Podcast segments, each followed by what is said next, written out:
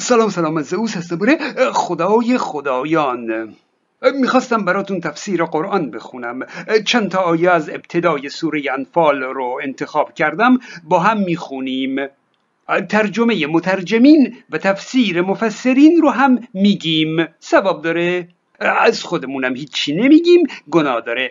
این آیات ابتدایی سوره انفال ظاهرا به جنگ بدر مربوط میشه. می‌دونید که جنگ بدر اولین جنگ بزرگ و سرنوشت ساز اسلام بود و روند شکلگیری اسلام رو تغییر داد. بگذارید اول از داستان جنگ بدر شروع کنم. مسلمون ها پس از فرار از مکه و استقرار در مدینه دست به راهزنی می زدند مسیر کاروان های مکه به شام از کنار مدینه می گذشت و مورد تهاجم و قارت مسلمانان واقع می شد البته مسلمون های امروزی برای توجیه این راهزنی های پیامبر و مسلمین میگن که قریش اموال مسلمون های مکه رو برداشته و اونها رو آواره کرده. خب بله این درسته. اما آیا این مجوزی برای حمله به کاروانهای تجاری بازرگانان مکه هست یا نه؟ آخه میگن یه ایرانی توی لندن از مغازه ها چیز کش می‌رفته بعد اینجوری توجیه می‌کرده که آخه این انگلیسی های بیوجدان یک عمر نفت مملکت ما رو خوردند. آخ مردمی که در مکه مسلمان شدند تقریبا هیچ کدوم از بزرگان و ثروتمندان مکه نبودند. همه فقیر بیچاره های مکه بودند. یعنی مسلمون های امروز میگن در ازای اون چهار تا کاسکوزه گلی که از مسلمون ها در مکه باقی مونده مسلمون ها حق داشتند که به کاروان های بزرگ تجاری مکه دست برد بزنند. ای جونم به این توجی بگذارید کمی به عقب برگردیم. از قبل از اسلام اعراب عهد و پیمانی رو بین خودشون رعایت می‌کردند همه رعایت می‌کردند. اینکه جنگ در چهار ماه رو حرام اعلام کرده بودند. تا تجارت اعراب در ناامنی جاده ها از بین نره. توی اون چهار ماه کاروان ها با خیالی آسوده سفر می‌کردند. اما وقتی پیامبر بر مدینه حاکم شد توی همون یک سال اول این پیمان رو هم شکست. ابتدا پیامبر چند بار تلاش کرد که کاروانهای مکه را قارت کنه. موفق نشد. خودشون نوشتن به من چه؟ تا اینکه در یکی از ماهای حرام که دیگه کسی انتظار نداشت که راهزنی دست به کشتن و قارت بزنه ده دوازده تا از مسلمون ها که از سوی پیامبر فرستاده شده بودند در محله به نام نخله به کاروانی حمله کردند در ماه حرام؟ یکی رو کشتند و دو نفر رو اسیر کردند و اموال کاروان رو همه غارت کردند و بردند مدینه. خلاصه مسلمون ها بالاخره موفق شدند که کاروانی رو غارت کنند. با عهد شکنی و خفت. البته الان مسلمون ها میگن پیامبر نگفته بود که برید حمله کنید به کاروان. خیر ماه حرام بود دیگه. بلکه اون مسلمون ها خودشون سر خود حمله کردند کشتند و دزدیدند. احتمالا پیامبر اسلام اونها رو مسلح فرستاده بوده تا فقط بر سر راه کاروان بنشینند و باهاش بای بای کنند. به هر حال پیامبر میمونه که چیکار کنه؟ اموال رو پس بده و عذرخواهی کنه که حرمت ماه حرام رو شکسته؟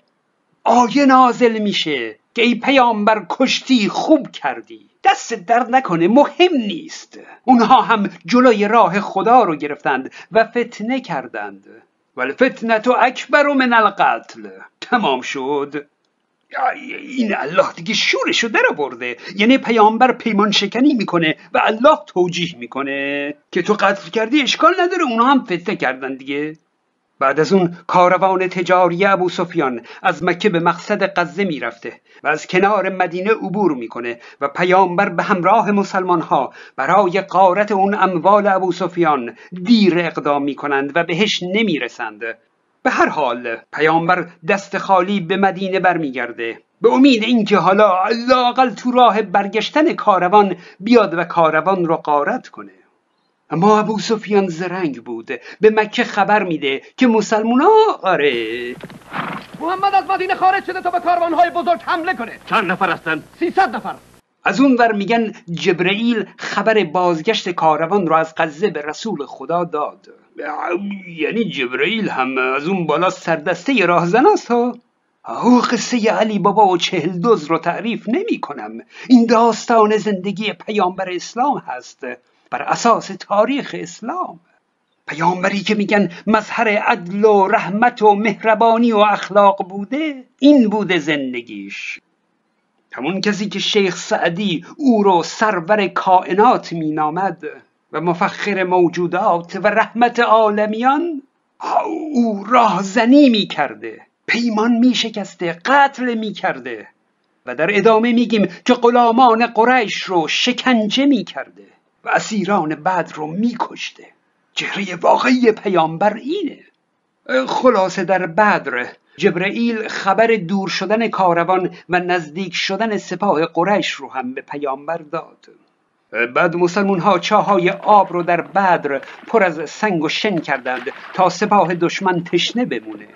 و دو تا غلام قریش رو که اومده بودن خبر مرگشون آب ببرند مسلمون ها اونها رو اسیر می کنند و همچین نرم از اون دوتا بازجویی می کنند به روش بازجویی های اوین تا اونها خبر بدن که سپاه قریش چند نفرند. اینها در تفسیر المیزان گفتند که اصحاب رسول خدا آنها را تحت فشار قرار دادند بلکه به این وسیله اطلاعاتی کسب نمایند.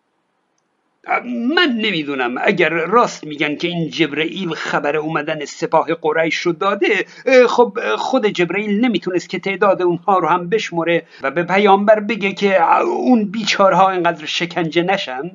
خلاصه جنگ شد و سپاه قریش در تشنگی توان جنگیدن نداشت و یه نصف روز جنگ طول کشید و قریش شکست خورده و عدهای اسیر مسلمانان شدند. و در راه بازگشت مسلمانان به مدینه حضرت علی و چند نفر دیگر از مسلمانان تعدادی از اسرا رو کشتند. خودشون در این سایت ویکی شیعه نوشتند منبع رو هم دادند که اونها اسیران رو کشتند. حضرت علی که در کشتن اسرا ید طولایی داره. بگذاریم. میگن آیاتی از سوره آل امران نساء و انفال مربوط به جنگ بدر است. در سوره انفال آیه یک تا 19 36 تا 51 و 67 تا 71 در مورد بدر است. قرآن هم خیلی مرتب چیده شده ها. حالا ما بخشی از این آیات ابتدایی سوره انفال رو می‌خونیم. ببینیم چی گفته. از روی سایت پایگاه جامع قرآن کریم وابسته به پورتال اینترنتی انهار می‌خونم. که عن الانفال قل الانفال لله و رسول از تو از انفال می‌پرسند.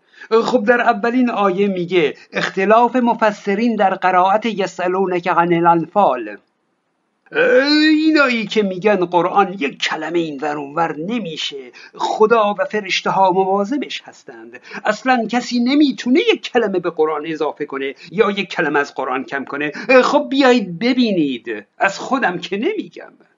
میگه اختلاف در معنای آیه به خاطر قرائت های مختلفی است که در جمله یسالون که عن الانفال رسیده. خلاصه میگه بعضی چنین قرائت کردند یسالونک الانفال. گفتند که کلمه یعن در قرائت مشهور زائد است. یعنی ادهی گفتن این کلمه به قرآن افزوده شده. کلمه یغن اصلا نبوده. این اختلاف در متن قرآن هست.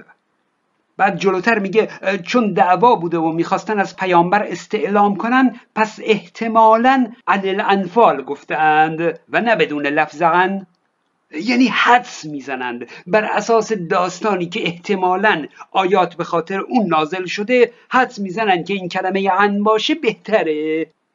و این رو هم اضافه کنم که بیش از 90 درصد قرآن اصلا شعن نزول نداره و همینجوری از روی معنی آیات حدس می‌زنن که این آیات کجا و مربوط به چی نازل شده. اینجا هم گفته مرحوم تبرسی در کتاب جوامع الجامع میگه ابن مسعود و علی ابن الحسین زین العابدین و امام باقر و امام صادق یسالونک الانفال قرائت کردند. اینها اختلاف در متن سریح قرآن هست که مثلا کسی نمی‌تونسته یک کلمه ازش کم کنه یا زیاد کنه بگذریم و حالا معنی این آیه چیه؟ راستش نمی‌دونن که معنیش چیه؟ باز از روی نوشته خودشون می‌خونم ادهی گفتهاند منظور از انفال قنائم جنگی است و عده دیگر گفتهاند فقط قنایم جنگ بدر است. بعضی دیگر گفتهاند منظور از آن فی است که مختص به خدا و رسول و امام است.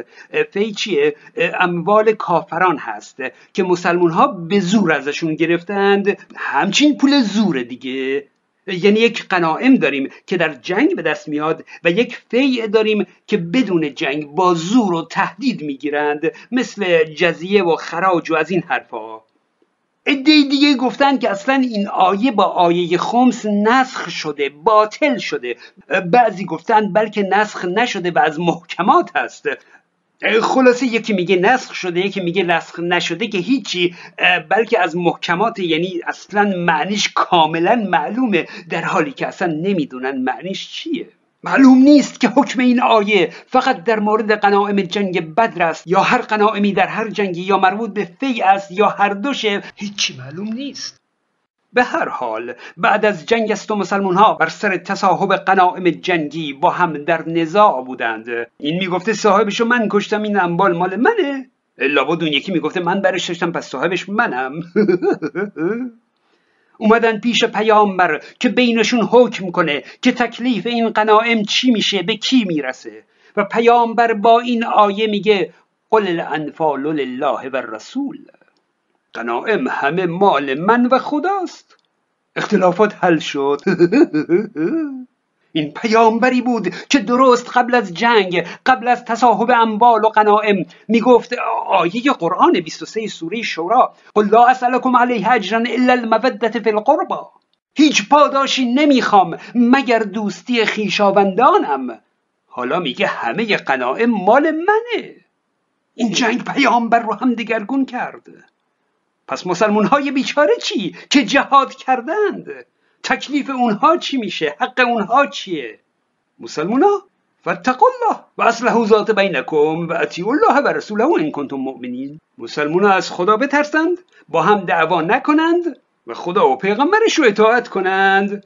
دیگه قناعم می‌خوان چیکار بعد آیه دو و سه و چهار نصیحت می‌کنه که مؤمن باید مطیع باشه خدا ترس باشه نمازش رو بخونه تا خدا اجرش بده اون دنیا. آره قناعم این دنیا مال من اجر اون دنیا مال شما. بعد در آیه پنج میگه که ما که ربک من که بالحق و فریق من المؤمنین لکارهون. همچنان که پروردگارت تو را به حق از خانهت بیرون کرد در حالی که طایفه ای از مؤمنین کراهت داشتند.